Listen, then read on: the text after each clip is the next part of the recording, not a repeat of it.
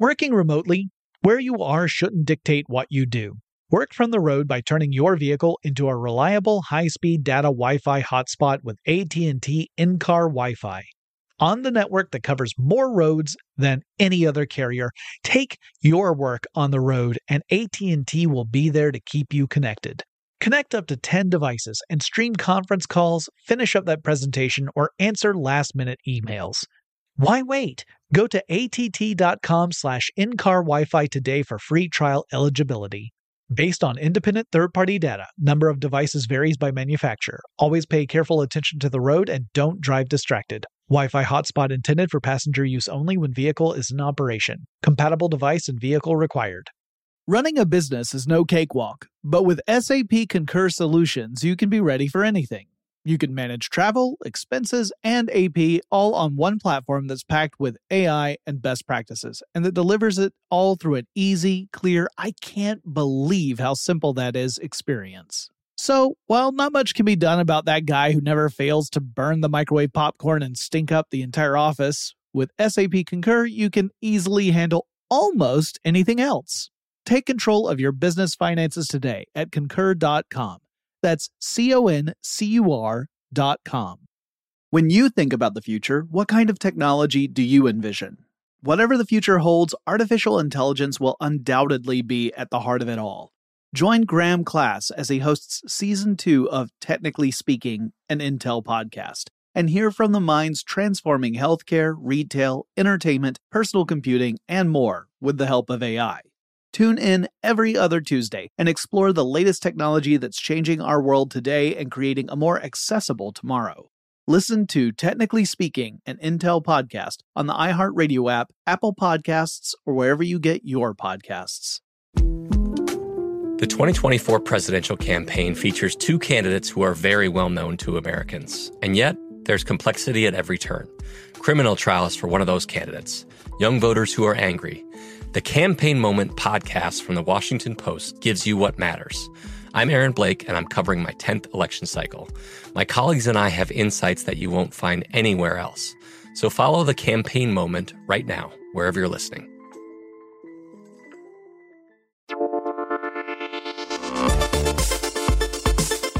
Welcome to Tech Stuff, a production from iHeartRadio.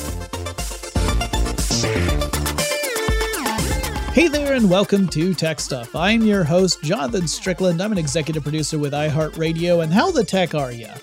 You know, folks, I had planned to have a brand new episode come out today, but technical issues got in the way, and yes, I am aware of the irony. And it's one of those irritating things where I haven't yet tracked down the actual source of the problem. So that has taken up a lot of my time today, and it means that I did not get a new episode recorded. However, I would never want to leave you without an episode of Tech Stuff. So here's one that was recorded a few years ago. On August 26th, 2019, we published it. It's about Formula One racing. It's called Formula One 101. And on this episode, I had the amazing guest of Scott Benjamin on the show. Miss you, Scott. Hope you are well. And yeah, I thought we could go back and listen to this so that we could go fast even while we're sitting still. Today, we are tackling a listener request. Michael Peachy asked me ages ago if I could talk about Formula One race cars, Formula One racing, what's it all about, how does that work? And I thought, you know, I'm not really a car guy. Like, I've done car topics before, but it requires an enormous amount of research on my part because I don't really know cars. So it's like it's extra work for me. Not that I don't, you know, mind doing some extra work, but that's asking a lot. And then I thought, wait a minute, there's a dude who literally sits on the other side of the table from me at our workstations. His name is Scott Benjamin, and he's not doing anything, so I'm just going to grab him and pull him into the studio. Scott, welcome to the show! Did you just say not doing anything? Okay, that's totally a lie. Scott's doing a lot of stuff. I'm doing some stuff over there, yeah, now and then. So, Scott, first of all, tell our listeners what you have been doing because they may not be aware of the shows you're working on. All right. Well, first, thank you for having me on your show. You I really appreciate it. Every time I'm here, I have a good time. So let's keep that up, okay? How about absolutely. That? 100% on this. Yes. And I've been working on some other stuff. I've been gosh, for a couple of years, I've been doing some true crime stuff. Yeah, you might recognize Scott's voice if you've listened to Monster, for example. Yeah, Voice of the Zodiac. Wow. Yeah, and I've got my own show, which is called Insomniac. I've been doing that, and that one's kind of wrapping up right around now. And I've got a couple of car shows that are coming up soon, and one has already been released. The other one we're kind of holding off on, but it's no secret, I don't think. I mean, we are going to re-release Car Stuff. I'm going to come back on the show, just myself. Yeah. Ben will not be with me, and I'll explain all of that at the beginning of the series. Yeah. And there's no big fight or anything like that. But, no. Ben and I are always in a big fight, but you and Ben, you're still close. No. So yeah, we're still tight and everything. He's just got a lot going on right now. It's more than a lot of us do. So there's that, and then I also have another show called The Fast Track, and The Fast Track is a lot like Car Stuff, only it's more focused on things that go fast, people that go fast, ways that we go fast, just components, race series, anything about speed and going quickly and how we can get there faster. And that's what it's all about. Awesome. So you are clearly the go-to guy if we're going to talk about Formula One. And in the interest of full disclosure, guys, I was not joking when I say I'm not a car guy, and I'm certainly not a race car guy. I've never really watched racing. I mean, I'm aware of it from the sort of the cultural touchstones that are out there. And, I'm aware that there are different kinds of racing. There's the Formula One, there's stock car racing, there's NASCAR, which is sort of an offshoot of the stock car racing. But beyond that, I wouldn't have necessarily been able to differentiate them. Mm-hmm. And I didn't really know much about Formula One before looking back into this, apart from, seeing it in movies and stuff. And I remember joking with you, Scott, this morning. I said, well, to me, the history of race car driving, race cars and races in general kind of boil back to the day the second car rolled off the manufacturing plant and people started wondering, I wonder which of these two can go faster. It's essentially true. Yeah. I mean, it really did happen that way. I mean, that's what it was. As soon as there were enough cars to get together, they started to race or see who could get to a certain point faster. Yeah. And a lot of those early races, it wasn't even just about speed. It was because cars were so new. It was literally seeing which one of these can actually make that trip. There were reliability tests, right? Yeah, will this car actually make this trip from – it was almost always Paris to something else. The French were gaga. That's French for wowza for car racing.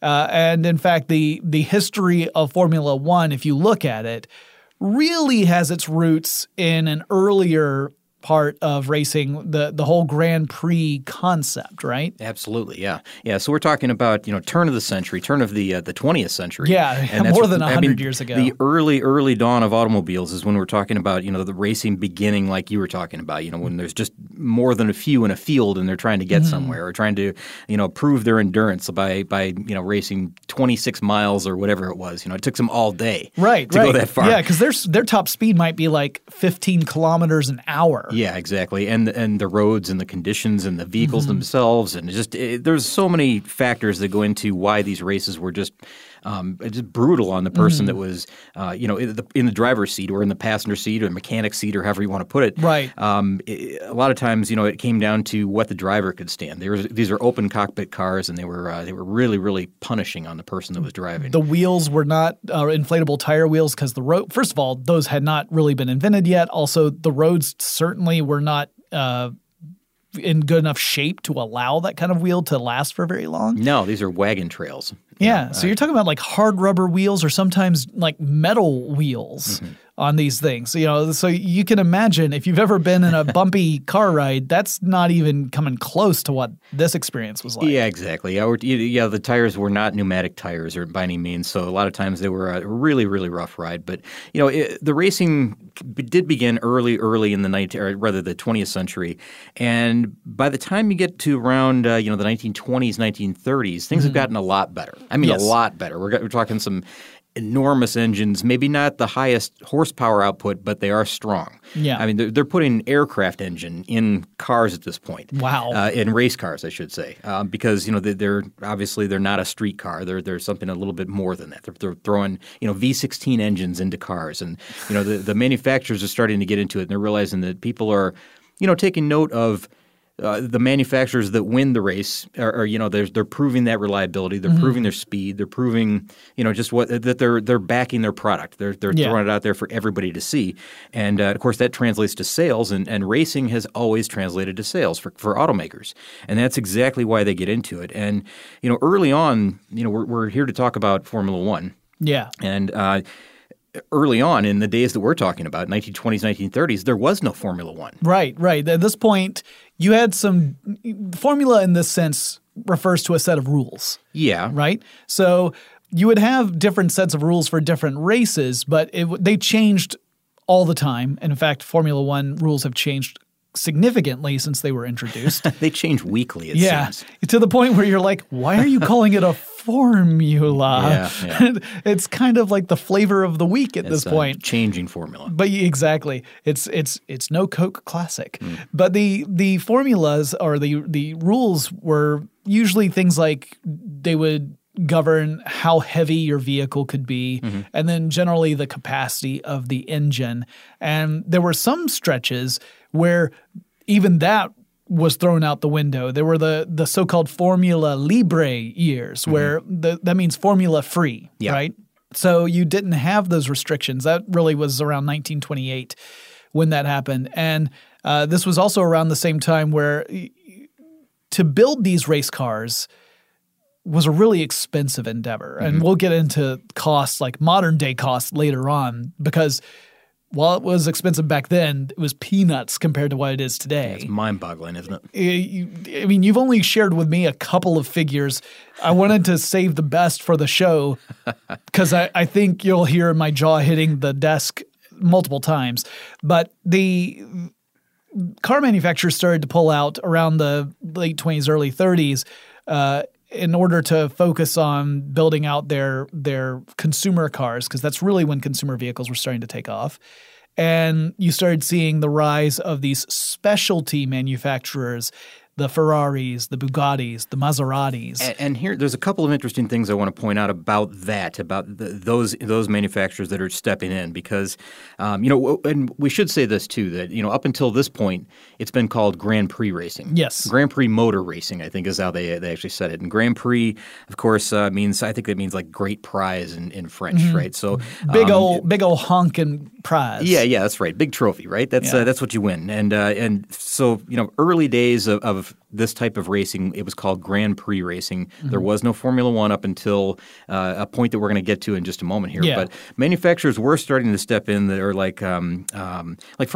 Mm-hmm. And Ferrari is a great example, is because he really just wanted to go racing. That's yeah. all he wanted to do. He didn't want a road car, and he had to build a certain number of road cars at a certain point in order to fund his racing program. And yeah. that's what he did. So he started to build a car company to fuel his racing addiction. Exactly, yeah. So Ferrari, the birth of Ferrari is really because of his desire to go racing. He mm-hmm. wanted the best racing machine, but he had to build and sell cars to the public mm-hmm. in order to fund that program. And it kind of became this I don't know what you call it, the way it's kind of this back and forth where, you know, it's like a balancing act. Mm-hmm. Like if I build 20 cars this year, I can afford to race one more season. Mm-hmm. If I build 80 cars next year, I'll be able to afford another race car and do it for two more seasons or three more seasons mm-hmm. or whatever. And it just became this thing that grew and grew and grew, and the teams got bigger, the cars got more expensive and faster, and he was more competitive on the track, and he had to build more street cars, which he didn't really enjoy at first. He didn't want to do that. He just wanted the racing program. This is fascinating. I know, and it's crazy, isn't it? That like now when you look at Ferrari, they're a fantastic road car. Of course, they've got a great racing program still. Yeah. Of course. I mean, that's what the whole company is based on. But, you know, they do build some incredible street machines as well. Yeah. And, you know, they always were great. He was just more doing it, I guess, just out of his own selfish needs, really. You know, early on, the initial days. Well, and this also kind of ties in, and we're talking a lot about the pre-Formula One days because it's really important to understand why Formula One came around when it did. In those pre-days, so in the very early years, you had sort of French domination mm-hmm. in these races. France was, first of all, France was hosting most of the Grand Prix races, and also was fielding at least half the vehicles in most of these races mm-hmm. as well. So clearly, they were going to dominate. After that, you started to see the rise of the Italian vehicles with the Ferraris coming in and really starting to challenge that. And then following that, you started to see Germany really push hard to get into this space too with German engineering. Sure. And this became not just a sports thing, but a political thing, because I mean, if you're paying attention, this is the same as the rise of Hitler. And Hitler was very much determined to have Germany's profile raised in all fields of engineering and science, largely as a sort of a domination play. And, you know, we also saw this in the Olympics. We saw it in any place where Germany was going to have a place on the world stage. Hitler wanted Germany to be at the very top of that. And so you saw a lot of pressure, a lot of state-sponsored programs in Germany to try and boost their own performance in the racing world. Although I should also add that even state-sponsored only covered part of the cost of developing these vehicles, because that's how expensive they were. Mm-hmm. You couldn't even have an entire country behind you and still compete. You had to have more money than that. Sure, and that's why we see teams often come and go in the series. I mean, even now, a lot of teams just simply can't afford to compete, and we're talking about major, major manufacturers. They just don't see enough return on investment a lot of times, and or they may have come into it with only the plan to operate in there for a few years, learn what they can, and then get out. Yep, so through all this, we get to World War II, and of course, during World War II, the Grand Prix stop. I mean, obviously, there were more important things going on at that point. Yeah.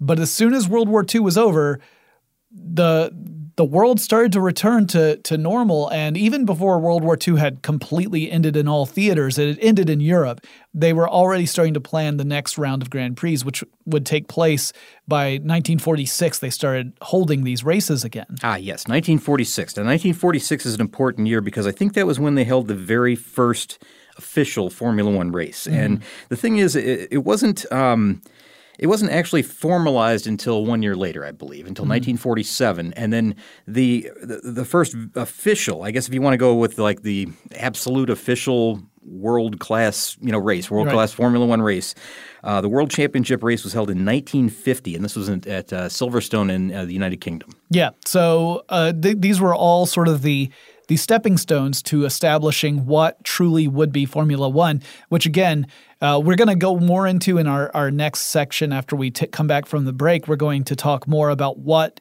the Formula One rules were when they were originally put in place. That would obviously change a lot. And I'll also have some questions for Scott because the rules indicate things like engine volume, and I need to understand more about what that means. And that's why I have him here. I'll do what I can. Yeah, no, I fortunately I know a little bit about it, so we can talk about kind of what these are. But these are things these are terms that would pop up around racing that, because I was not in that world, to me it was like Greek. Completely understand. Totally a mystery to me. So yeah, now we finally get up to where you have this organization in Europe that has formalized this set of rules. This is the FIA. Yeah, and so they've got this set now. By the way, if you're wondering, are there other Formula races? Yes, there's Formula 2, there's Formula 3, there's Formula 4. There's also Formula E, which is for electric vehicles. Mm-hmm. And we'll talk a little bit about the differences largely between Formula 1 and Formula 2 just on a very brief level in our next segment. But before we get into that, we're going to really dive into some engine stuff in a minute. And I'm going to need to take a quick break to steel myself for this experience. So when we come back, more about Formula 1. Working remotely, where you are shouldn't dictate what you do. Work from the road by turning your vehicle into a reliable high-speed data Wi-Fi hotspot with AT&T in-car Wi-Fi. On the network that covers more roads than any other carrier, take your work on the road and AT&T will be there to keep you connected. Connect up to 10 devices and stream conference calls, finish up that presentation, or answer last-minute emails. Why wait? Go to att.com/in-car Wi-Fi today for free trial eligibility. Based on independent third-party data, number of devices varies by manufacturer. Always pay careful attention to the road and don't drive distracted. Wi-Fi hotspot intended for passenger use only when vehicle is in operation. Compatible device and vehicle required. Running a business is no cakewalk. There is a ton to keep track of. Employees to keep happy, spending to control, travel to plan, and on top of it all, nobody knows exactly what the future holds. Your finance team always has to be ready to change. But with SAP Concur Solutions, you can be ready for anything. You can manage travel, expenses, and AP all on one platform that's packed with AI and best practices, and that delivers it all through an easy, clear, I can't believe how simple that is, experience. And you can finally say goodbye to the costly mistakes and risks that come from manual work and spreadsheets. So, while not much can be done about that guy who never fails to burn the microwave popcorn and stink up the entire office, with SAP Concur, you can easily handle almost anything else. Take control of your business finances today at concur.com. That's CONCUR.com. When you think about the future, what kind of technology do you envision? Whatever the future holds, artificial intelligence will undoubtedly be at the heart of it all. Join Graham Klaas as he hosts Season 2 of Technically Speaking, an Intel podcast from Ruby Studio in partnership with Intel. Explore the future of technology that's rapidly evolving our world today with the help of AI.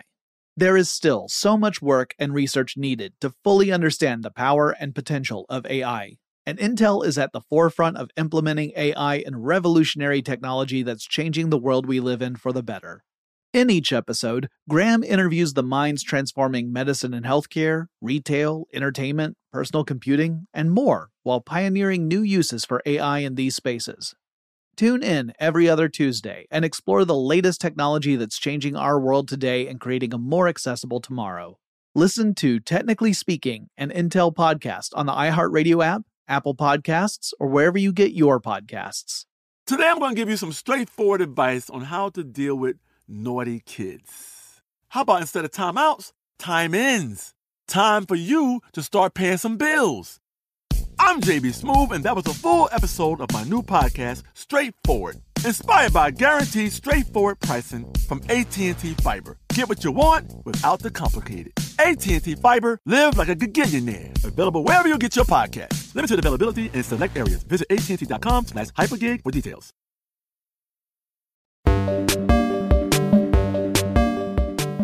Okay, so we get to the point where Formula One rules are set. And here's how I understand the rules to be based on my research. And Scott, if I go way wrong, just, you know, not to use a pun, but steer me back on track. Okay. One thing I didn't mention earlier was one of the big differences between Formula One racing and, say, your typical, like, your NASCAR races, mm-hmm. is that the circuits on Formula One involve lots of different turns left and right? Sure. It's mm-hmm. not like a big oval like you would see in a lot of race car races. No, these are road courses. Yeah. So there's elevation changes. There are left and right turns, as you said. It's not the high-banked ovals like we're talking about in NASCAR or right. you know, some other forms of racing.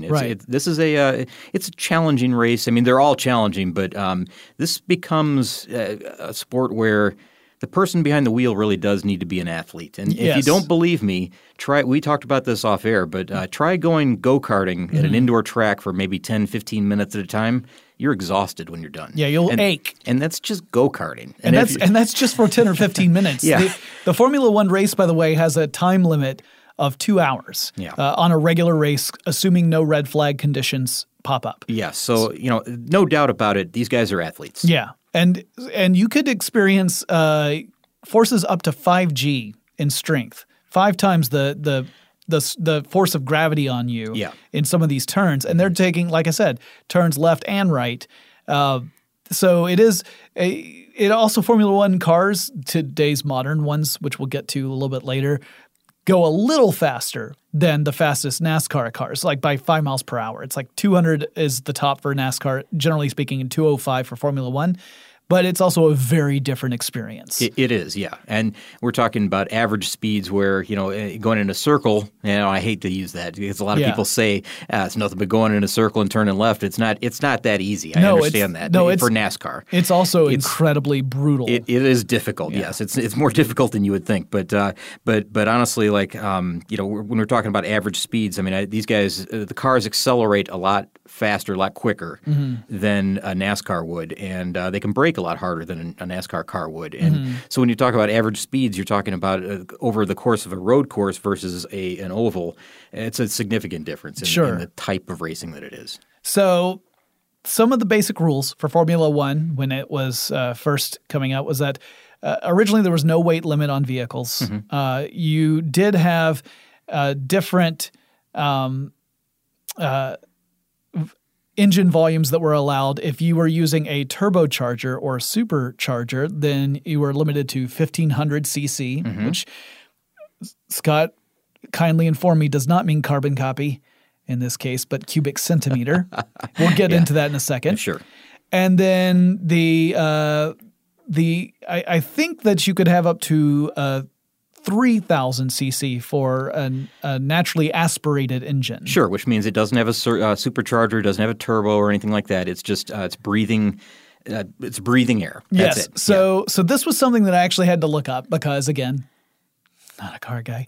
But naturally aspirated means that it's using just the natural atmospheric pressure to feed oxygen into the engine. That's what I mean. It's not forced induction. When I say it's breathing air, of course, every engine breathes air. Yeah. This one is simply just – you're right. It's taking the atmospheric pressure, atmospheric air, I guess. Whereas, you want to put it that way. But a turbocharger or a supercharger, it's pushing air into the engine. It's forced air induction is what that is. Yeah, you're using you're forcing air into the engine. You're creating additional horsepower by ramming more air through there and fuel. Right. So that means that you're able to get fuel to the cylinders faster. And that's – the cylinders are what we're referring to when we're talking about like 1,500 cc. What you're really talking about is the volume that the cylinders can hold based on the full stroke of the piston. It's the displacement of the engine. So what you're looking at is the amount of space, I guess. I'm going to put this in the simplest way without really getting too much into this. When the pistons travel up and down, if it's all the way at the bottom, there's a you know, in the cylinder itself where the piston travels up and down, there's a volume of air there. And that air is then, you know, compressed and it's filled with fuel and that's where the explosion happens and powers the piston down, et cetera. We don't need to go into like the whole combustion cycle and everything right now, but that's the volume of displacement of the engine. In the United States, we typically use a different measurement. We use cubic inch displacement, CID. Right, because we're all about imperialism. Yes, we use cubic inch. Instead of metric. But if you want to think of CC, the easiest way to think of like a CC displacement, if you've heard the term like, you know, a 2-liter car, 3-liter engine, 4-liter engine, whatever. It's typically about 1,000 cc's per liter. So a 1,000 cc engine is like a 1-liter engine. And if you want to put it that way. So like the old Mustang GTs that had a 5-liter engine, roughly about 5,000 cc's is what the displacement would be. Gotcha. And to correct myself from earlier, I had said that I thought that the for a naturally aspirated it was like 3,000 cc. It's actually 4,500 cc for that first race.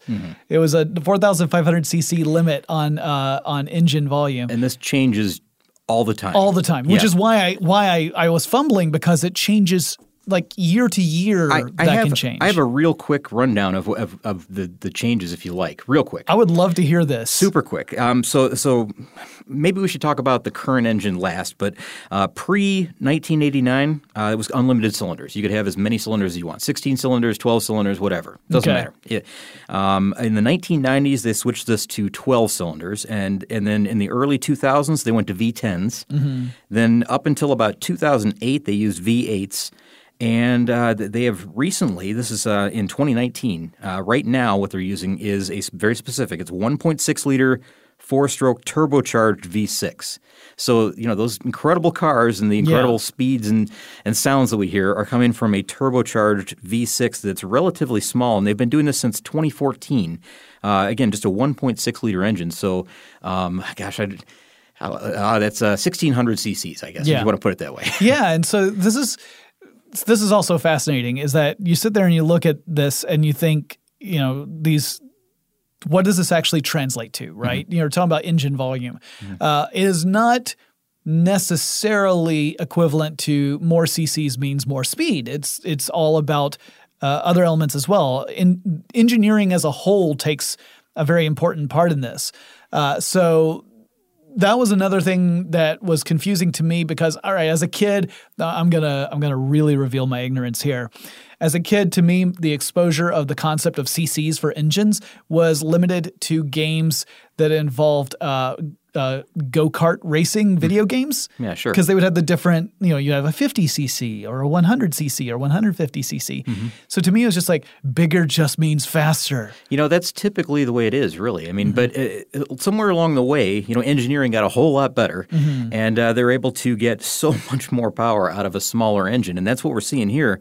I mean, we've gone from unlimited cylinders and, you know, the 16-cylinder engines in these F1 cars down to, you know, turbocharged V6s. Yeah. And I don't know for sure, but I would say that they're going to continue to shrink in size. Mm-hmm. I just have a gut feeling they're going to just continue to get smaller and smaller. Well, it's also interesting because just where we've seen the changes in the limitations for how big the engine is allowed to be, and then we've gotten to the point now where it's even it's uniform. That's saying, well, they all have to be specifically this particular engine volume.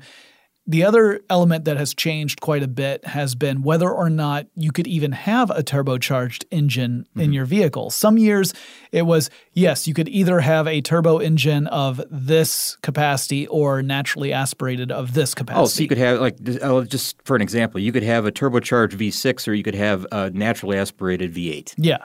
And then there were some years where they said, okay, well, now you can't have turbocharged at all. Mm-hmm. There was a time, it was really in the late 60s, early 70s, where that became a thing where they said, all right, we're going to remove turbocharged, largely because there seemed to be an unfair advantage of some of the vehicles that were engineered with turbocharged. They were giving the natural aspirated engines a chance to catch up mm-hmm. in a way. This is something that we see from the governing body that I think – they're constantly tweaking these rules in part because they want to have what they consider to be the most entertaining result, right? The mm-hmm. most entertaining, most competitive race, because if it's not competitive, people start to lose interest. You know, you got to remember that the Formula One World Championship is actually a series of races. Mm-hmm. It's not one race. Winner take all. No, it's 20 or I think it's 21 races this season. It's 21 races in 2019. Yeah, and they're all over the world. Yeah, in fact, the United States only recently started to host them again, mm-hmm. And it's in Austin, Texas, that mm-hmm. where it takes place. And the reason why the United States, this is a whole different discussion, but it's largely because Formula One racing just never got super popular in the U.S., which you know, it was always seen as more of a European pursuit than an American one. Stock car racing was much more popular here. You know, when I first moved to Detroit, this is back in the 1980s. This mm-hmm. would have been like 84, 85, somewhere around there. They ran a Formula One race in downtown Detroit on the streets of Detroit. It was a road course that was on the streets of Detroit, and it was in such condition at the time that they were able to do that. And later they moved it out to you know, Belle Isle, and they're still doing that now. But it's the kart IndyCar series. It's a different series. It's not the F1 guys like it was in the past. Mm-hmm. But I found that pretty fascinating. It didn't last too long when I was there. I mean, I don't know how many years they ran there. I can't remember, but I don't know. It's just it's fascinating to me that, you know, F1 just continually adjusts this. And I know it's maddening to the fans because they're always changing something around, making something different. Mm-hmm. And they're always trying to kind of level, like you said, level that playing field a little bit. And I know it's angering to us, you know, as fans to watch this and kind of, you know, try to keep up with the rule changes and what's happening in the series. I can't imagine what it would be like to be a team owner that has to adhere to these and has to pay for all the changes and everything. But, you know, one other thing that this does is that it can lead to incredibly boring racing mm-hmm. if you get it too level, if you get everything too level. And that was a critique of F1 for a long, long time, and it's not this way anymore. It's different now. I've been watching this past season, even the season before, and it's quite a bit different now because of a lot of what we're going to talk about, some of the new technologies. But there was no passing. you know, you'd start the race in whatever order they would end up in, you know, after turn one, turn two. That was it. That's how they finish. Yeah. And it was so boring for a long, long time. So really, all what mattered was how you qualified, because your order of qualification determined your order in the starting for the race. And if you weren't in that, you know, first place and after the second or third turn, well, you know what place you're going to get. Yeah, a road course is very difficult to pass on. There's very few passing zones, you know, for you to use to manipulate. And you know, it's gotten a lot better. If you haven't watched Formula One and that was your argument against it, it's a lot different now if you watch. And that is in relation to some of the technologies that we can talk about a little bit later, because there are some advancements that have made the racing a lot more exciting for the fans to watch, and a lot more exciting for the drivers. I'm sure it's not. You know, you don't finish in the order that you started in. Yeah, exactly. Yeah, and it's a much better race now. Yeah, and so at the end of the series of races, what they do is they have points given out to the top 10 finishers of each Grand Prix of each race, and then at the end of the season, those points are totaled up, and whoever has the most is the grand champion driver. But then you also have the winner teams. Yeah, constructor championships. And when you get to that point, if you're the company that is making the vehicle that is like, sometimes you see like one company just dominating the top 10 teams, then that is where the value comes for that company. So, for example, Mercedes has been doing quite well in the last few years, and that ends up being a really valuable tool for them because, as we've said before, this really does help sell cars. If you're able to say, listen, we make the cars where the elite drivers, not just elite drivers who come from the same country that made the cars, but other elite drivers who they want to play, they want to drive for a winning team, they come to us. That's a powerful advertising tool. Oh, sure is, yeah. And you know what? As you mentioned, Mercedes, right now they are currently, as we're recording this, they're number one in the Constructors' Championship, and their driver, the driver is Lewis Hamilton. He's number one in the Drivers' Championship as well, obviously. I mean, and he's a Brit. In a Mercedes, yeah, he is a Brit, and I think he's on his fifth title at this point, and Mercedes is also on their fifth title. They're very successful in the series, very successful. And as is, you know, you'll find that Ferrari and McLaren, you know, they all have their moments. You know, they all have it's kind of this up down thing, you know, like where one team does dominate the series, and you'll find that this switches around routinely, not necessarily throughout the season, because once you do find that, you know, someone is dominating the season, like I would bet that Lewis Hamilton's going to win his fair share of the next 10 races or however many are left as well, and Mercedes along with him, of course, and it'll probably just go the way you think it's going to go. But next year, who knows? Yeah, from season to season, you got because you have so many people that are focusing on wringing out every single little drop of performance you can get out of these vehicles. Yeah. And then on top of that, you're pairing them with the best drivers in the world who can endure the incredible amount of punishment they're going to have dealt upon them. I mean, if you look back at the history of Formula One racing and you want to look at stories of drivers who have gone through incredible trials and tribulations in the process of racing, there's no shortage of those stories. I remember coming across one of, there was a driver, I want to say he was something like 5 foot 3 inches tall. This is from the classic days of racing, who was so determined to race. Ferrari was actually begging him to withdraw from a race because the car itself was starting to fall apart, and it was one of these road races from one city to another.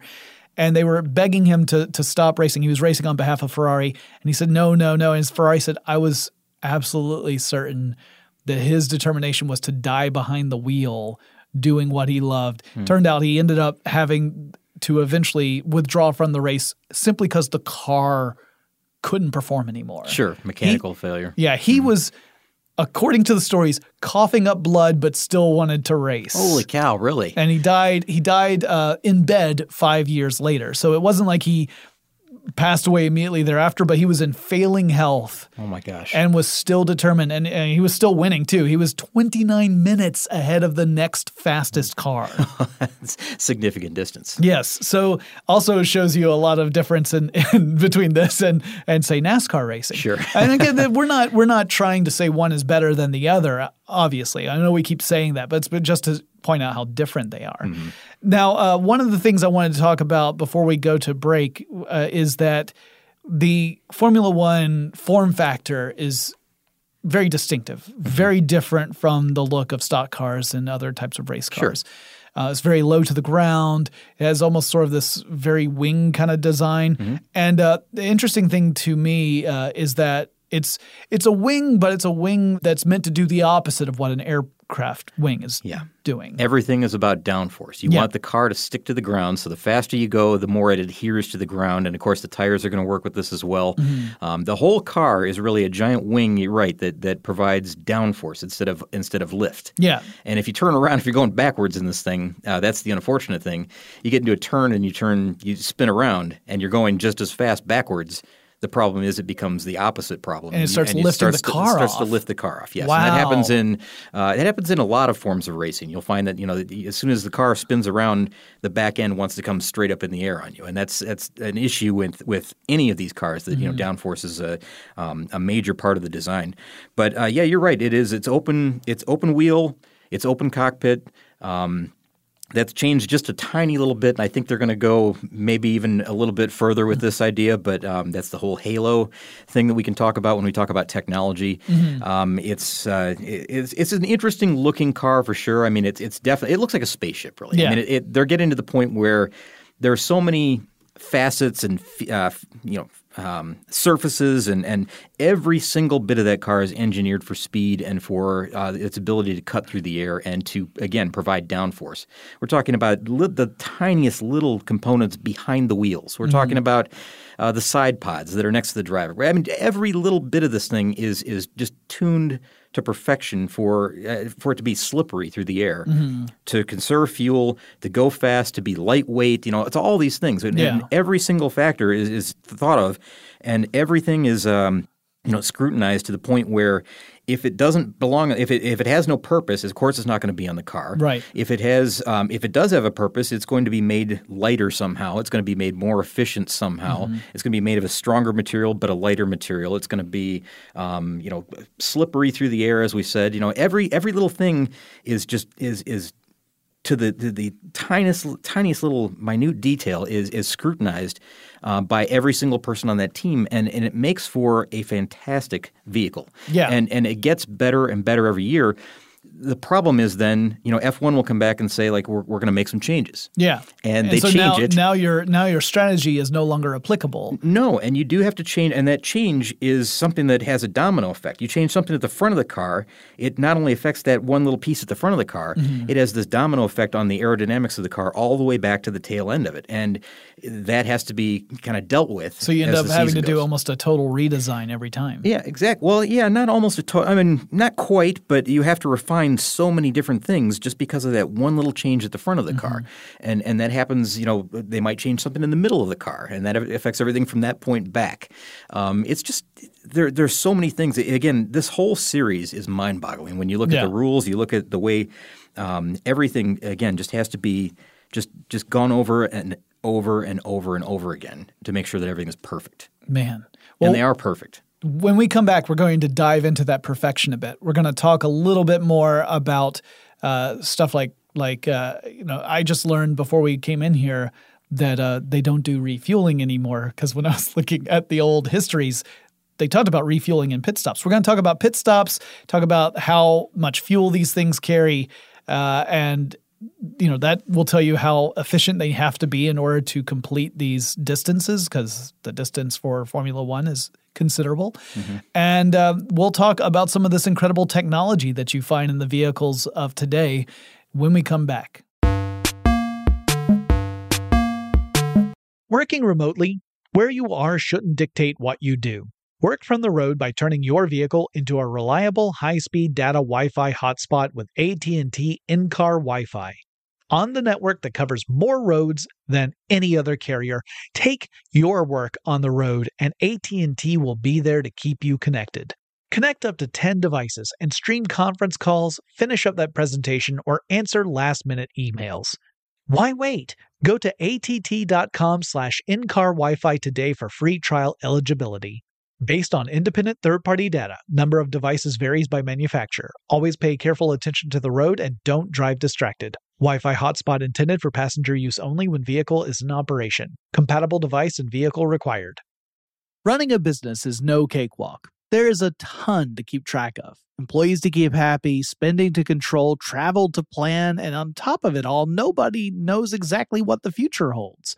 Your finance team always has to be ready to change. But with SAP Concur Solutions, you can be ready for anything. You can manage travel, expenses, and AP all on one platform that's packed with AI and best practices, and that delivers it all through an easy, clear, I can't believe how simple that is, experience.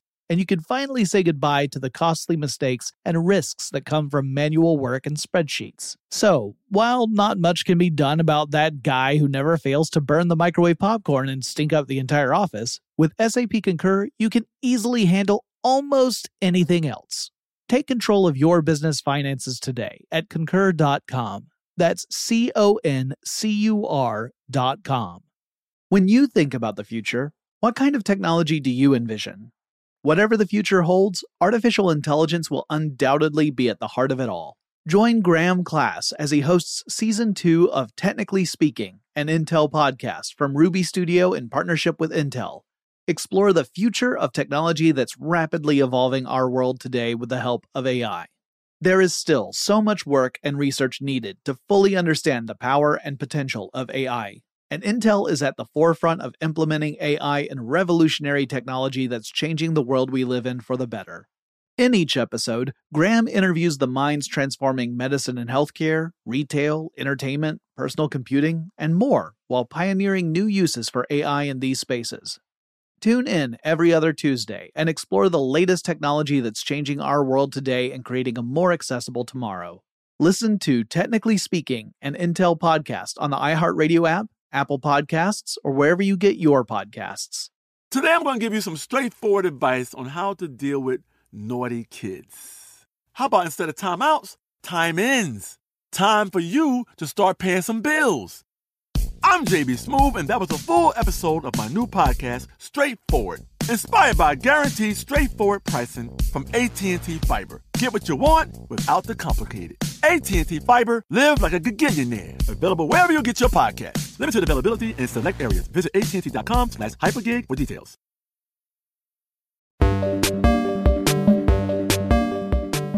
Now, Scott, before we came into the studio, we were talking about pit stops. I was actually talking about stuff I don't understand in racing. I was like, I even had to look up how pit stops work because I know about pit stops. I know what they're meant to do, but I was thinking like, well, how does that work in the sense of the action of the race as a whole? Like you're obviously off the track at that moment. You're no longer accumulating laps.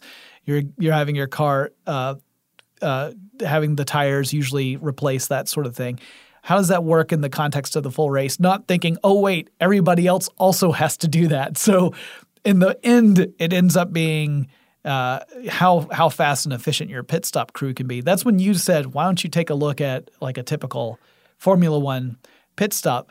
And the video, by the way, guys, was 55 seconds long. 10 seconds in, it was still just the title picture. There's no video. Around 12 seconds in, we saw the picture of the pit crew. We didn't see a car pull into the space till about 33 seconds into this 55-second video.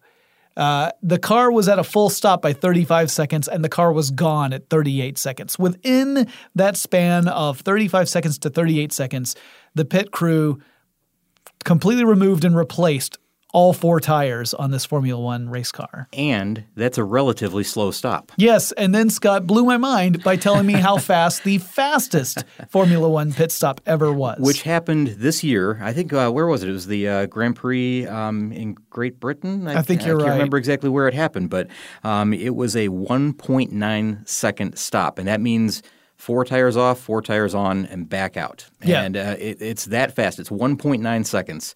That's the world record time at this moment, and it's probably going to drop even more. But it's an incredible thing to watch. If you've never seen one, take a look at it, because an F1 pit stop is a thing of beauty. It's choreographed. It's terrifying. It is so choreographed. It's so perfect in every aspect. I mean, the way that the team handles themselves, it's completely different from any other series in the way that they do this. Now, we've taken out the complexity of adding fuel. Yes, that does take some time. Not as much time as you might think. To add sometimes 20-plus gallons of fuel to a car, it only takes a few seconds, really. Yeah, when you compare that to your average experience at a typical fuel pump, you might think, when are we going to get that technology at my local gas station? You don't want that technology. There's a lot of problems that come with forcing 20-plus gallons of fuel into a car in 3 seconds. Yeah, you might think while you're standing there, I would really, especially if you're, say, outside in the Georgia heat in the middle of the day, refueling your car, you might think, I would really like to get back in the air conditioning. But some things we're happy to trade off on. Yeah, that's right. Yeah, it's a lot easier. And they have just switched over to this. And I think they've done it for a couple of years now. They've removed the idea that there are refueling a car during the race. Mm-hmm. So you fuel up before the race and after the race. Of course, during qualifying and other activities, practice, they're allowed to fuel in the pits. Of course, they have to. But during the race, they just don't do it. The cars are designed so that they burn, or they're intended to burn, and that's one of the F1 regulations, is that you your engine is only allowed to burn a certain amount of fuel per hour. Right. And they calculated that out so that during the race it doesn't burn more than what you're able to carry. Mm-hmm. And if it does, that means that your engine's running too rich anyway, and you're not supposed to be doing that. Right. You're in violation of the rules. So every car that's out there has enough fuel in them from the very beginning to go the full distance without having to do that. They just do the tires only, and that's different right there.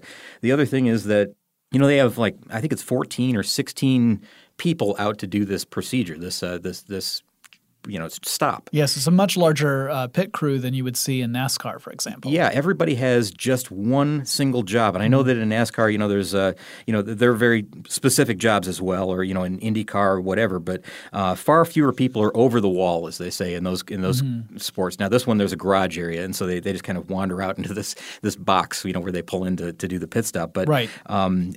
14 or 16, I can't remember the number of people that do this, but when you have one job, I mean one job. All you do is, your job is to remove the tire that comes in off the car that was just on the track. Mm-hmm. That's it. Just take the tire off. Once the wheel nut is gone, which is another person's job, the wheel nut comes off, the wheel nut goes back on. Yeah. That's it. And one person operates, of course, the front jack, the back jack. And there's people making adjustments and all that, but when you there's, what is it, three, maybe even four people per tire. I think it's three per tire. It's one to take it off. One person who's bringing on the new tire, so they have the new tire. They're waiting.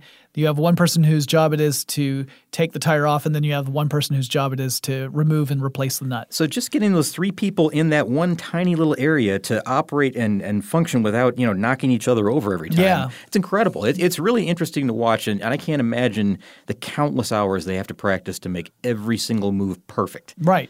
You have to conserve your space, because if you're not, then you're wasting time. No, if you make a pit stop that is even, let's say it's double the time that we just talked about. Let's say it's 3.8 seconds. That's a disaster. Yeah. I mean, that's crazy to think about, but 3.8 seconds is a disaster. Because you're going to have to make up that lost time. Someone else, even if you were in number one, if you're leading by less than 2 seconds and the person behind you, when they have their pit stop, is not taking nearly as long, you've lost time. Pit strategy is really something fun to watch, and I know that it sounds terribly boring when I just say it like this. No, you gotta watch a video of these guys. But when you're watching the race and you kind of get into it, towards the end, and the pit strategy becomes so vital in winning a race in a lot of cases. Mm. There's far more to it than you might think, really. Yeah. I mean, it's fascinating to watch. It's a game of chess.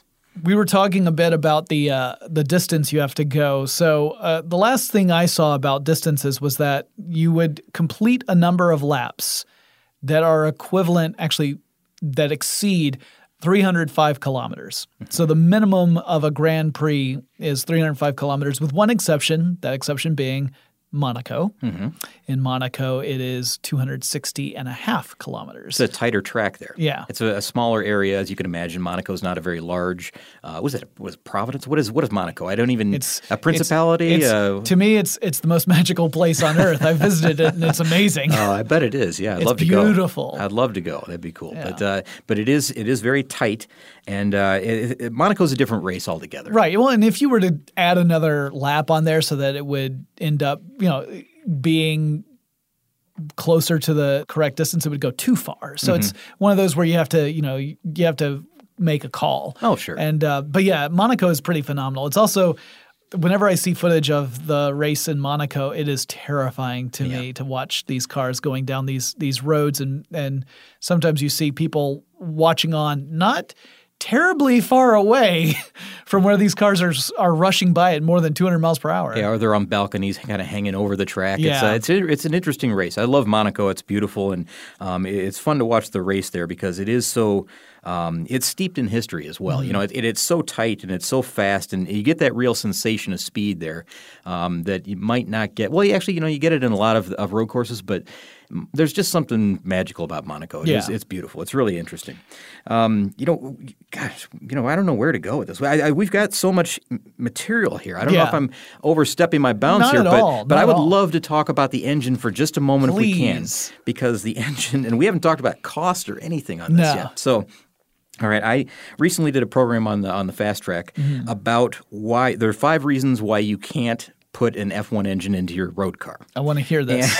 Because a lot of people have engine swap questions. And like you said before, you don't really know a whole lot about racing engines versus car engines, and they're dramatically different, especially an F1 engine. You can't just stuff an F1 engine into a road car and expect it to work. And there's a lot of reasons, probably 100 reasons why this wouldn't work. But the 5, and I'm going to go through them super fast. If you want to hear it, you can, I guess I can plug my own show, right? Yes, absolutely. You could go over to the Fast Track and listen to the 5 reasons explained in more detail. But the first one is they're really hard to start. Now, this is kind of tough to comprehend here, but a normal engine, you're able to attach a wrench to it in the front and spin the engine. You're able to make the pistons move up and down using a large lever. It does take some mechanical advantage to be able to do that, but you can spin your own car engine that way. Okay. It's a lot like turning the prop on an airplane. Gotcha. If you can imagine that. It's started. And you could theoretically turn it fast enough to start the car like the old crank starts, but don't want to do that. Right. So I have a feeling you would end up quickly breaking every bone in your body as it starts spinning around. Absolutely. You'd shatter your arms.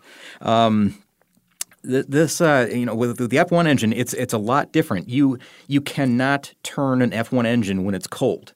They are created with such a tight or high tolerance. They're engineered so precisely, like a fine watch or something like that. They're so precisely engineered and fitted together that the pistons are essentially seized in the engine at like the ambient temperature. So it doesn't matter what the temperature is out here. You have to pump. You have to use external pumps to pump heated fluids through this thing. Both coolant and the engine oil, the lubricant, and it has to be up to, I think it's 176 degrees Fahrenheit before you can even begin to move the pistons within the piston cylinders. Wow. That's how tightly they are engineered. They're such precision machines, and I had no idea that was a factor in this whole thing. So you would not be able to just get into the car and start it up like you could a normal engine. You would have to have these external pumps heat up the engine, and then you would have to have an external starting unit, which is like a big drill that starts the whole thing. It spins at several thousand RPM in order to get it even going, and even then it's hard to start. It's difficult to get the fuel flowing correctly and all that. So this is amazing. What it reminds me of is how you start up jet engines, because a jet not that it works on the same principle. These are two different principles. Don't get me wrong, but to start a jet engine, you have to pump pressurized air through the jet engine because it's designed to operate once you are at a certain speed moving through the air. Well, obviously on ground, you're not moving through the air yet. No. So you can't get those turbines turning at the proper speed for it to be a self-propelling reaction, right? This idea that the turbines turn because of the outgoing exhaust from the jet engine, that provides the turning force to keep the turbines coming to pull air through the engine. So you have to pump pressurized air into it first, and typically you do that either using an auxiliary power unit, or you have the little huffer carts hook up to an engine. So to me, like, when you started explaining this, I'm like, wow, this sounds a lot like how it's hard to start a jet engine. It's just that we're talking about an internal combustion engine, not a jet engine, obviously. So there are differences. No, there are differences, but that's fascinating. You have to have these external factors in order to begin the thing, to even start the process, and that's what this is.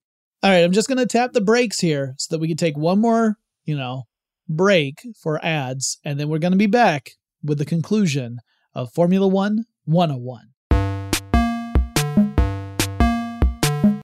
Working remotely, where you are shouldn't dictate what you do.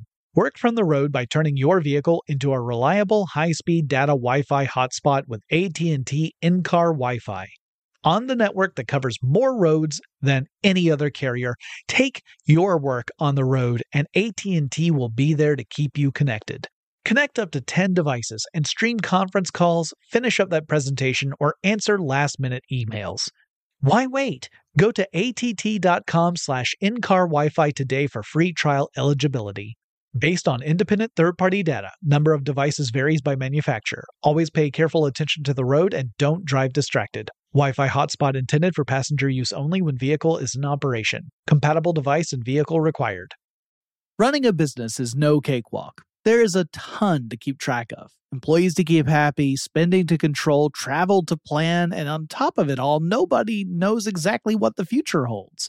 Your finance team always has to be ready to change. But with SAP Concur Solutions, you can be ready for anything. You can manage travel, expenses, and AP all on one platform that's packed with AI and best practices, and that delivers it all through an easy, clear, I can't believe how simple that is, experience. And you can finally say goodbye to the costly mistakes and risks that come from manual work and spreadsheets. So, while not much can be done about that guy who never fails to burn the microwave popcorn and stink up the entire office, with SAP Concur, you can easily handle almost anything else. Take control of your business finances today at concur.com. That's CONCUR.com. When you think about the future, what kind of technology do you envision? Whatever the future holds, artificial intelligence will undoubtedly be at the heart of it all. Join Graham Klaas as he hosts Season 2 of Technically Speaking, an Intel podcast from Ruby Studio in partnership with Intel. Explore the future of technology that's rapidly evolving our world today with the help of AI. There is still so much work and research needed to fully understand the power and potential of AI, and Intel is at the forefront of implementing AI and revolutionary technology that's changing the world we live in for the better. In each episode, Graham interviews the minds transforming medicine and healthcare, retail, entertainment, personal computing, and more, while pioneering new uses for AI in these spaces. Tune in every other Tuesday and explore the latest technology that's changing our world today and creating a more accessible tomorrow. Listen to Technically Speaking, an Intel podcast on the iHeartRadio app, Apple Podcasts, or wherever you get your podcasts. Today I'm going to give you some straightforward advice on how to deal with naughty kids. How about instead of timeouts, time ins? Time for you to start paying some bills. I'm JB Smoove, and that was a full episode of my new podcast, Straightforward, inspired by guaranteed straightforward pricing from AT&T Fiber. Get what you want without the complicated. AT&T Fiber, live like a gigillionaire. Available wherever you get your podcast. Limited availability in select areas. Visit AT&T.com/hypergig for details.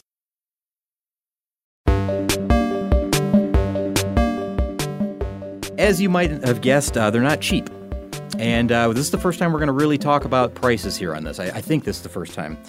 Get this. Okay. And this blew me away. Yeah. I'm talking about just the engine, just the price of the engine. These range between $7.7 million and $10.5 million per engine. Just the engine. For just the engine. Another good reason why you weren't going to put these in a regular road car. Just one engine. That's all we're talking about. So, yeah, even – I mean, any manufacturer would never be able to justify putting an engine like this in their car. Now, there are some derivatives of an F1 engine that have kind of showed up into road cars. Mm-hmm. You know, like maybe the V10 engine that was used in an F1 car, but it's not, you know, meticulous. It's not as finely tuned. It's not as, you know, it doesn't have all of the components of an F1 engine. Of course, it's just derived from it. Right. And it's the design of the F1 informed the design of this other engine. Exactly. And these F1 engines, they spin at something like 15,000 RPMs. They can go up to 20,000 RPMs, which is like, I mean, that's motorcycle or even faster RPMs in an engine for a race car. Yeah, if you saw that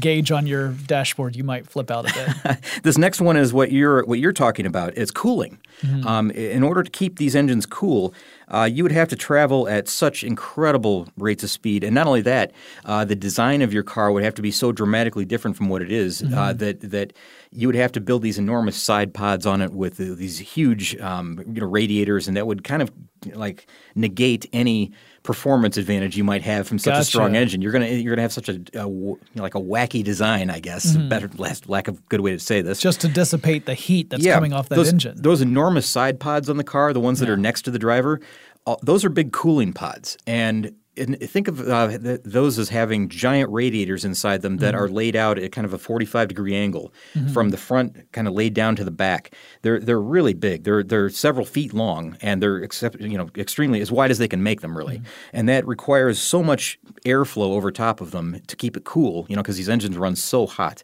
that you just would it just wouldn't be possible to keep the amount of incoming cool air that you would need to keep the engine cool in a regular road car and without dramatically redesigning everything.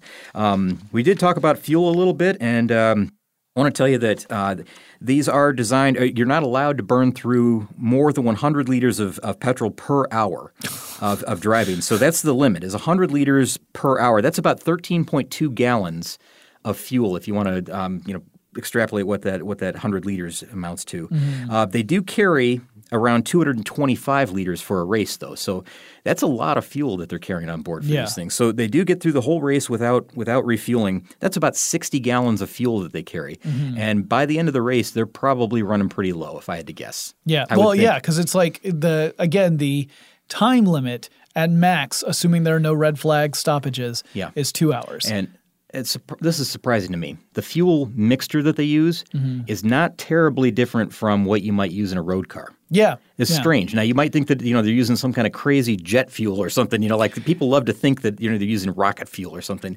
It's really not that much different from what we use. It is formulated a little different. It's very specific per vehicle, and I'll tell you how they do that. At the end of the race, they analyze the oil. They take the engine oil from each car and they take a sample of it and they run it to their chemist, and their chemist looks at it for up to 15 different types of metal that might be found in that oil at the end of a race. So that indicates where the wear is coming from. So part of an engine is wearing a little bit prematurely, causing metal flakes to break off and get into the oil. They know where that metal came from because it might be the piston ring, it might be the piston itself, it might be from the camshaft, whatever bearings they have in there. They're able to determine from the 15 different types of metal where that wear is coming from, and then they send that information to the person who is developing the fuel for them, or the company that's developing the fuel, and then they specially formulate the fuel for the next race in order to minimize the amount of wear that happens at that one part of the engine. In the next race, yes. Wow. Yes. So that's how specific this gets. And you can imagine that that's not cheap to do that. Yeah. Now, there was a time before the formalization of these rules where there was a little bit more experimentation with car fuels. And that's probably where these stories about rocket fuel and stuff come out of. Largely from also Germany. Pre-World War II happened. They experimented a lot with that. Yeah. But then there were rules that essentially said that Formula One race cars were to run on petrol. It's very precisely formulated petrol. Yeah, yeah. It's a very exacting science, so it's not exactly what we're thinking of when we go to the pump. Yeah, you're not like hitting 87, 89 or Formula One. No, it's not quite that simple. I'm sure there are exact requirements for each one, and then even then they fine-tune it throughout the season. Mm-hmm. Extremely fine-tuned. The last one on this is, of course, the lifespan of the engine. Now, we've all seen races where a car goes out and 2 laps in, they develop some major problem. And, after all this money, all this, everything we've talked about, you know, they're I don't know, 10 miles into the race and there's catastrophic engine failure. Yeah. Because they're subjected to so much pressure. So much force is happening on these engines at this time. I mean, we're saying that, you know, they spin around, 20,000 RPM. That means that the pistons are traveling up and down about 300 times every second. It's incredible. Yeah, 300 times every single second. So that's the type of pressures that we're talking about. I mean, we're saying like I want to say it's like 15,000 or 1,500 psi is what those cylinders are subjected to every second. Mm-hmm. So a lot of pressure in these things. And, of course, they have to be rebuilt all the time. And we know this from racing. We've seen this in so many different series. You know, drag racing, they practically do it every quarter mile. Yeah. They rebuild engines all the time, right? Or even less if it doesn't make it a quarter mile. But most race cars can only last one, maybe two races at the most before they have to be rebuilt. These are every race. And the maximum that they can reach is about maybe two races at the most. They're like 621 miles, it's about 1,000 kilometers is like the maximum life at optimal conditions for an F1 engine, which means that if you were to put one of these into your road car, wow! Think about so how many. Not only is it $7 to $12 million, but $7 to $12 million every this many times. And I'll tell you. So the average U.S. person puts 13,476 miles on a car every year. That's average. If you own a vehicle, that means that you would be rebuilding your engine 22 times each year.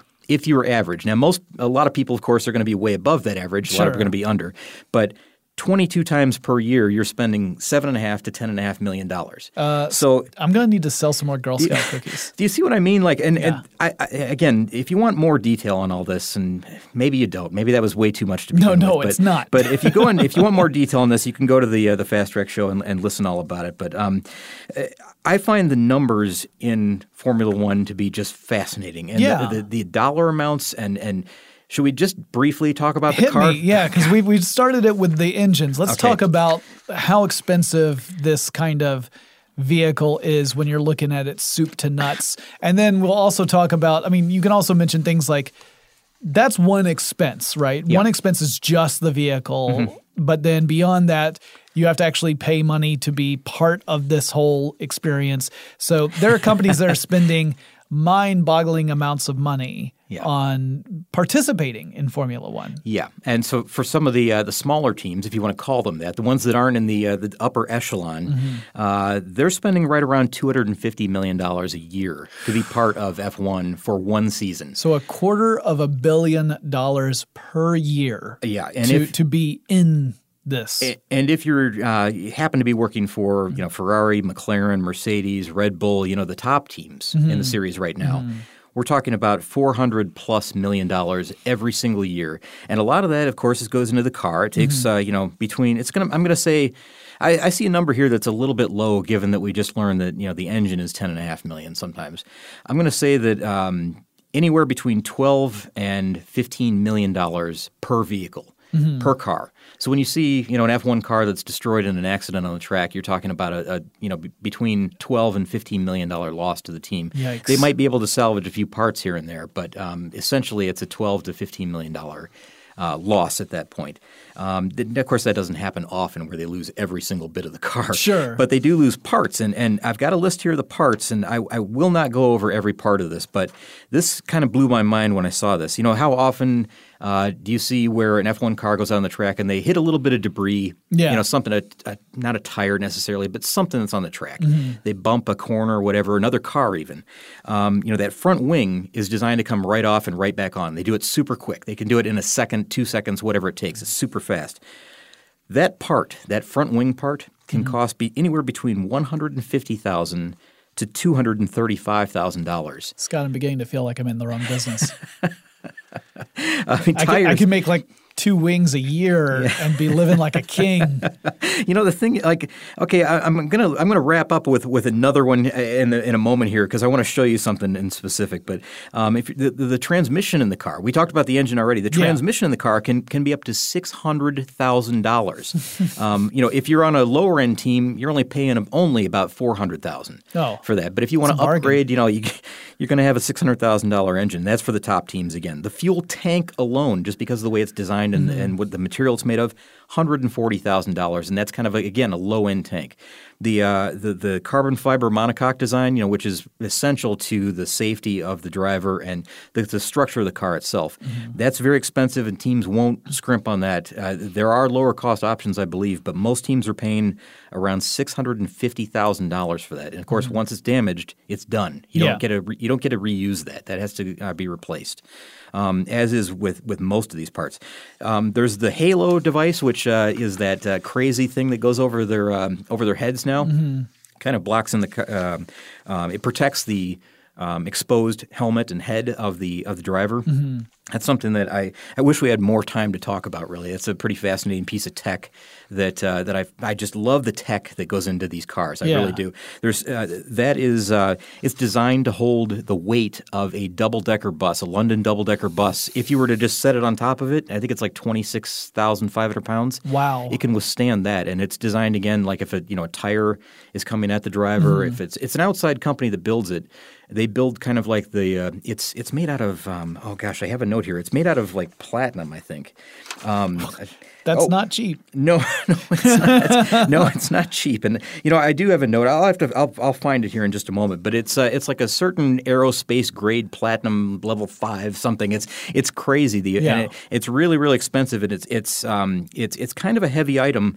But it's essential for their safety because mm-hmm. it is this open cockpit, and they have had so many, incidents where a tire has come up or a piece of suspension or a full car, has come up and landed on the other vehicle. And of course, with your helmet and your head exposed there, it's a really dangerous type of racing, this open cockpit. I mean, that's been part of the Formula One history too, is the fact that it's been a very dangerous sport. One in which, in the early years of Formula One racing, not a whole lot of thought was given to driver safety mm-hmm. necessarily. It was, that was not. It was sort of considered. It was kind of like the space race in many ways, in that it was thought that if you were the type of person to pursue a career in that space, you were a thrill seeker, and it was the importance of racing and going fast was more important than doing, safety features. Like, you have astronauts, you can listen to interviews with astronauts about, well, do you worry about like how dangerous this is? It's like, I feel compelled to do this. Mm-hmm. And the same thing was sort of thought of in the old racing days, was that, safety be great and all, but that's not what we're worried about. Well, I can tell you now, I found this note. It is the strongest part of the car, and that tells you how much they're, firmly backing this idea that driver safety is becoming more and more and more important as the decades progress in Formula One. And in the 60s, they were a little bit more lax with that type of thing, and that's why drivers like Jackie Stewart and several others other names that you would recognize, they protested, they sat out races, they didn't race in mm-hmm. certain places because they were losing friends every month. Yeah, the reason why we saw changes was largely because the drivers and the races were starting to demand changes. Yeah, the cars were getting so fast, and the tracks were so fast, and the safety standards just weren't there. They just weren't protecting the drivers the way that they should, and Jackie Stewart realized this, and several other racers did as well. There's a lot of information out there on Jackie Stewart and what he did to kind of push safety forward in Formula One, and it's a huge leap forward for the drivers and the safety and just kind of their overall well-being, I guess. And I found this note about the halo, and I'm sorry, I think I said, did I say platinum? I hope I didn't say platinum when I said what material it was. I won't tell you that you said platinum. It's a mandatory device, obviously. It's aerospace industry grade 5 titanium. Oh, titanium. That makes much more sense. Yeah, it probably does, yeah. But it can, again, withstand the weight of that London double-decker bus, which is like 26,500 pounds. That's incredible. It is incredible. It is the strongest part of the car at this point. And again, that's a nod to safety. Another piece of tech, a couple pieces of tech that finally we're getting to tech, right? Tech stuff. Yeah. They have biometric gloves that the drivers wear now? I don't know if you knew this or not. No, we didn't talk about this, but the drivers wear biometric gloves, and this is actually a safety feature because it facilitates the medical response to the driver when they're, if there's a medical situation that's happening and the driver doesn't even really know what's happening yet. It registers in these gloves with pulse rate. It's also got what's the oxygen level in your blood. Oh, okay. Blood level. It measures that, but it will tell them as they approach the vehicle. If it's been in an accident, the driver's condition and what to look for. You know, they'll know pretty much exactly what's going on with that driver at that point, whether they've got a pulse, whether they don't. Unfortunately, a lot of times they don't. I mean, these wrecks are pretty severe when they do happen. I mean, you're going at incredible speeds in a vehicle that's still, even with the added safety features, its very design is one that you could easily see there'd be some pretty catastrophic injuries if there is a crash. And I didn't mean to step over your discussion about the space race and you know the astronauts and how they – I mean, but these guys, they know going into this, just like the astronauts. They know going into this that they're in it for the whole thing. It's either it's all or none for them. Yeah. And there's always that chance every single time. And it's not being overly dramatic. It's true. Every single time they get into that car, it could be the last time they get into that car. Yeah. And they know it. And as do the astronauts, they know it. They know what they're in for.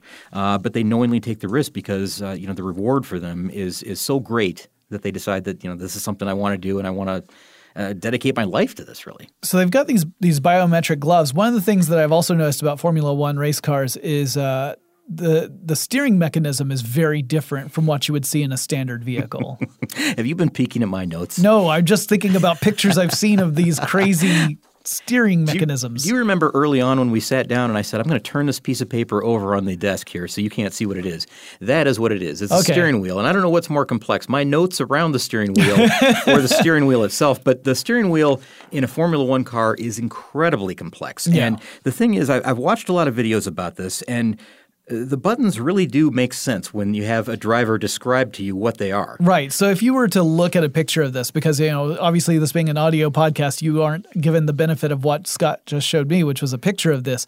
It looks kind of like a video game controller in a way. Yeah. Right? It's calling it a wheel seems like it would be misdirection because it's not a full wheel shape. You've got the little bit of the wheel on the left and right sides, but it really does look kind of like a video game controller, almost like it has a screen in the front. It's got some dials and some buttons that are in easy reach of your hand placement.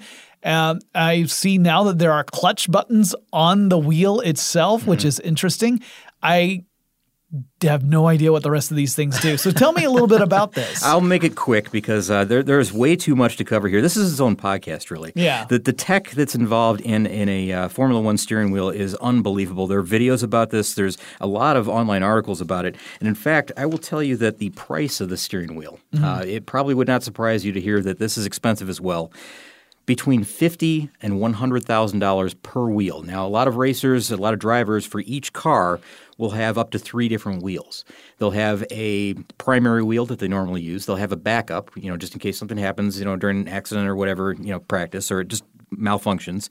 And then they'll also have a lot of times an experimental wheel that then loads on new buttons, has new systems, new settings, that type of thing. You know, so the buttons do different things, and it's less complicated than you might think. I mean, when you're looking at it, it's extremely complicated. But the drivers learn this very quickly. They understand every single function of it, and it's all within reach, and it's all customized to them. The hand grips are customized; they're formed to their hands, so they fit exactly in their hand. It's not a one size fits all thing. They're all different shapes, they're all different sizes, and the buttons are essentially the same. I mean, I'm not going to go through every single one again, but you know, there's like a radio button, as you might expect. There's a neutral and reverse button for the car, so you don't inadvertently run over your crew as you pull into the pit. You know, you can get in neutral. There's the pit lane speed limiter, which is limited to either 80 kilometers per hour or 60, depending on the track and how much space you have. Each track has its own pit lane speed.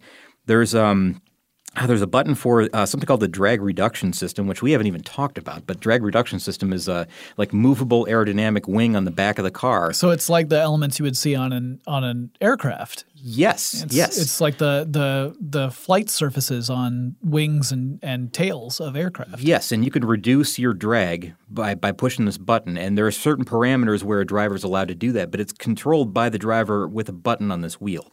And it's just the flap on the rear wing that gives you an aerodynamic advantage in order to pass the car that's in front of you. And you have, again, the parameters are like certain zones on the track that you're able to use this. And I think you have to be within 1 second of the car in front of you in order to push the button.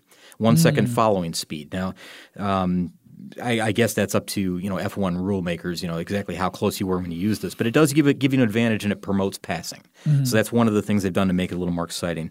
There are differential settings that are for entry and exit of turns, and this changes the balance of the car while you're driving it. Wow. So you can kind of promote, you know, additional oversteer, additional understeer, whatever you like. You can kind of fine-tune the car as you're driving it.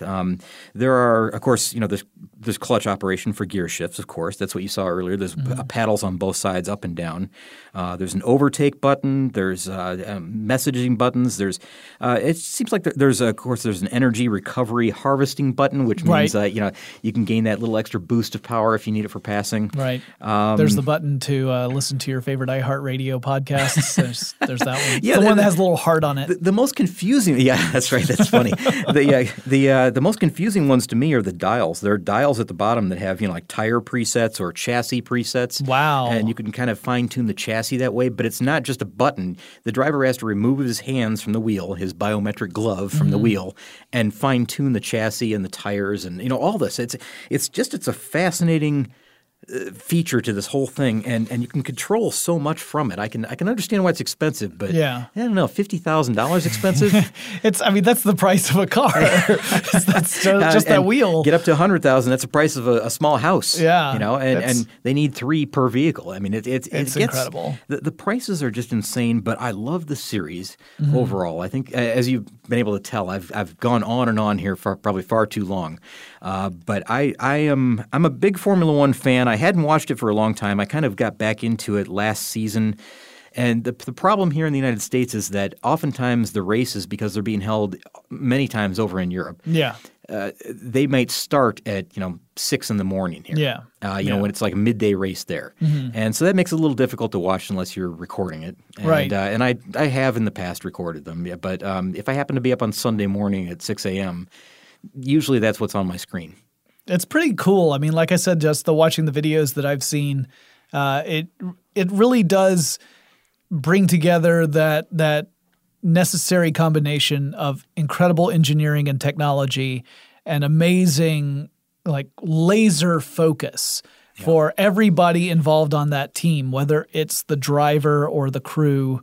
It's phenomenal how synchronized everything has to be in order to ring out every thousandth of a second you can, because that could be the difference between coming in first or second. Sure. And, you know, we are – I think we say this every time, or at least I do on my show anyways. This is kind of the tip of the iceberg. Yeah. There is so much tech that is crammed into these cars.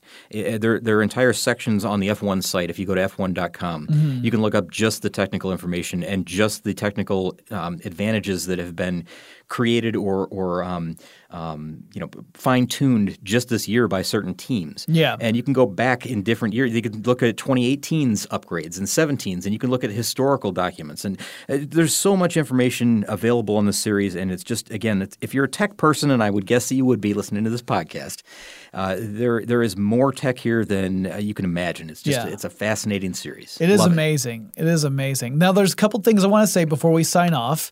One of those is that I did mention I was going to briefly explain the difference between Formula 1 and Formula 2 racing.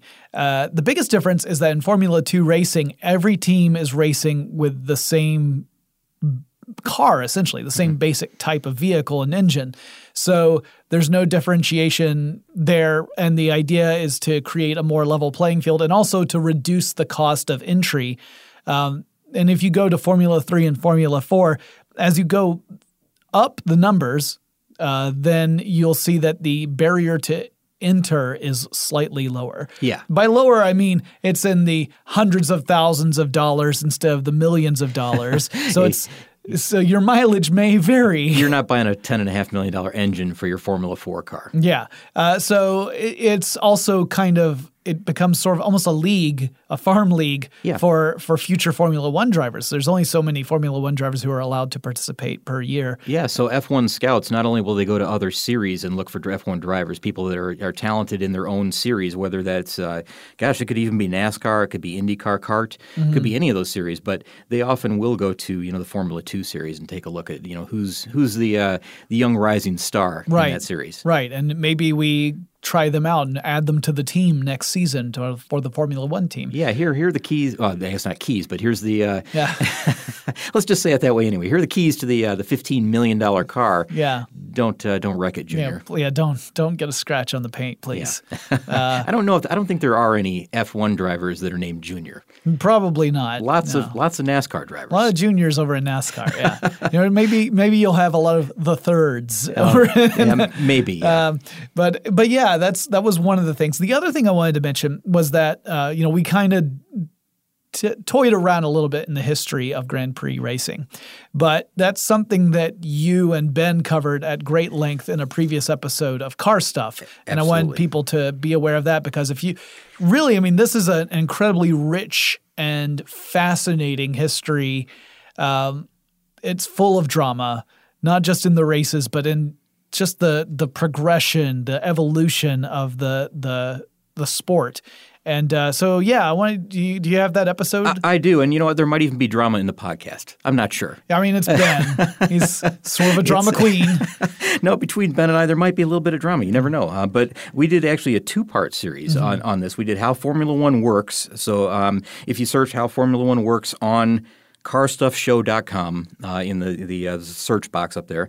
You will find back in May of 2013 we did that two-part series, and it's roughly, I think they're about 40, 45 minutes each. Yeah. And I think it's a pretty good look back at Grand Prix racing and then, of course, Formula One and some of the players and some of the rules. And, and, of course, now we're 6 years beyond this. Yeah. So, what we're talking about right now is a little bit different than what it was back then, but essentially the history is never going to change, obviously. Right, so you're going to get a full story there if you want to go back and look at that. And awesome. Thank you for referring to them. Absolutely. Always use some more views on that one, right? Yeah. It never hurts to get that download number popping up a couple of months. This feels good. Yeah, why not? This has been fun. But yeah, it's also, it's to nail this home, we know that in 2020 it'll be different from 2019. Like there'll be different rules that'll come into play, and it'll end up putting teams in a a scramble to get everything finely tuned, and we'll see that progression happen throughout the season as well. I know the fans are already talking, 2020, 2021. They're talking about rules and potential rules and,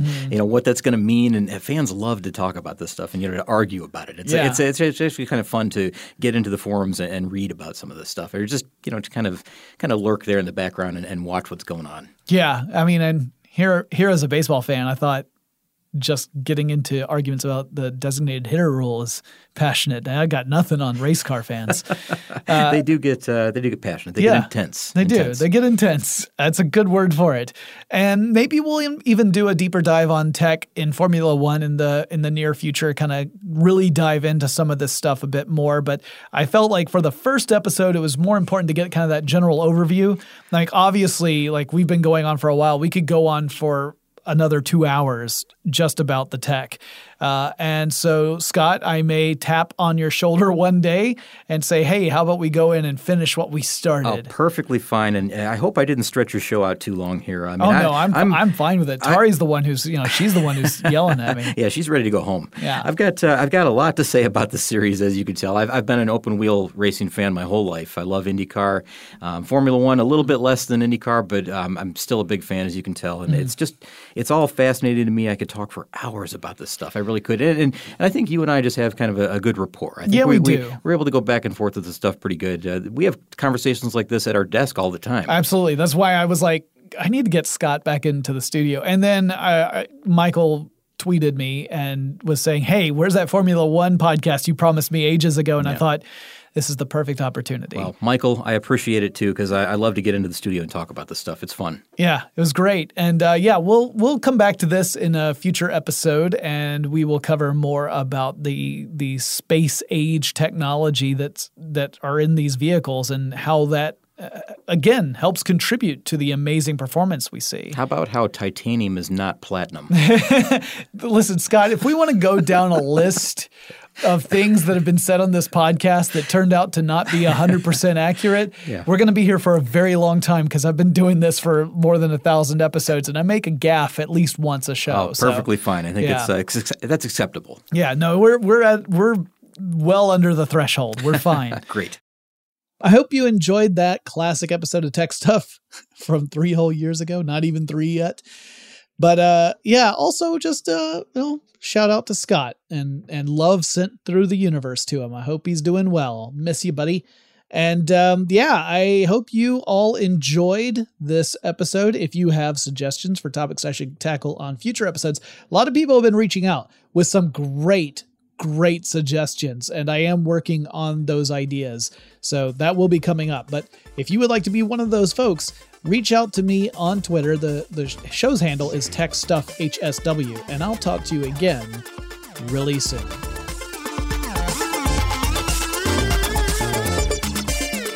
Tech Stuff is an iHeartRadio production. For more podcasts from iHeartRadio, visit the iHeartRadio app, Apple Podcasts, or wherever you listen to your favorite shows. Running a business is no cakewalk, but with SAP Concur Solutions, you can be ready for anything. You can manage travel, expenses, and AP all on one platform that's packed with AI and best practices, and that delivers it all through an easy, clear, I can't believe how simple that is experience. So, while not much can be done about that guy who never fails to burn the microwave popcorn and stink up the entire office, with SAP Concur, you can easily handle almost anything else. Take control of your business finances today at concur.com. That's CONCUR.com. From BBC Radio 4, Britain's biggest paranormal podcast is going on a road trip. I thought in that moment, oh my God, we've summoned something from this board. This is Uncanny USA. He says, somebody's in the house, and I screamed. Listen to Uncanny USA wherever you get your BBC podcasts, if you dare.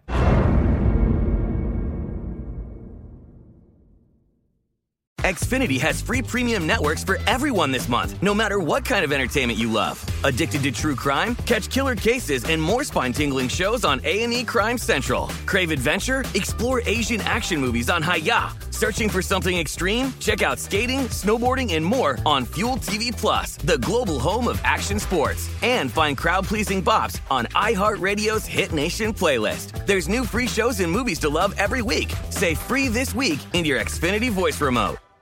Open a limited-time 11-month certificate at Kemba Financial Credit Union. At 5.25% APY, it's more than triple the national average, plus it's a safe and secure way to grow your money. Visit your local branch or kemba.org/cb for details. Offer expires May 31st, 2024. APY equals annual percentage yield. Restrictions apply. $500 minimum and $250,000 maximum deposit. Advantage status required. Comparison based on bank rate average. Federally insured by NCUA.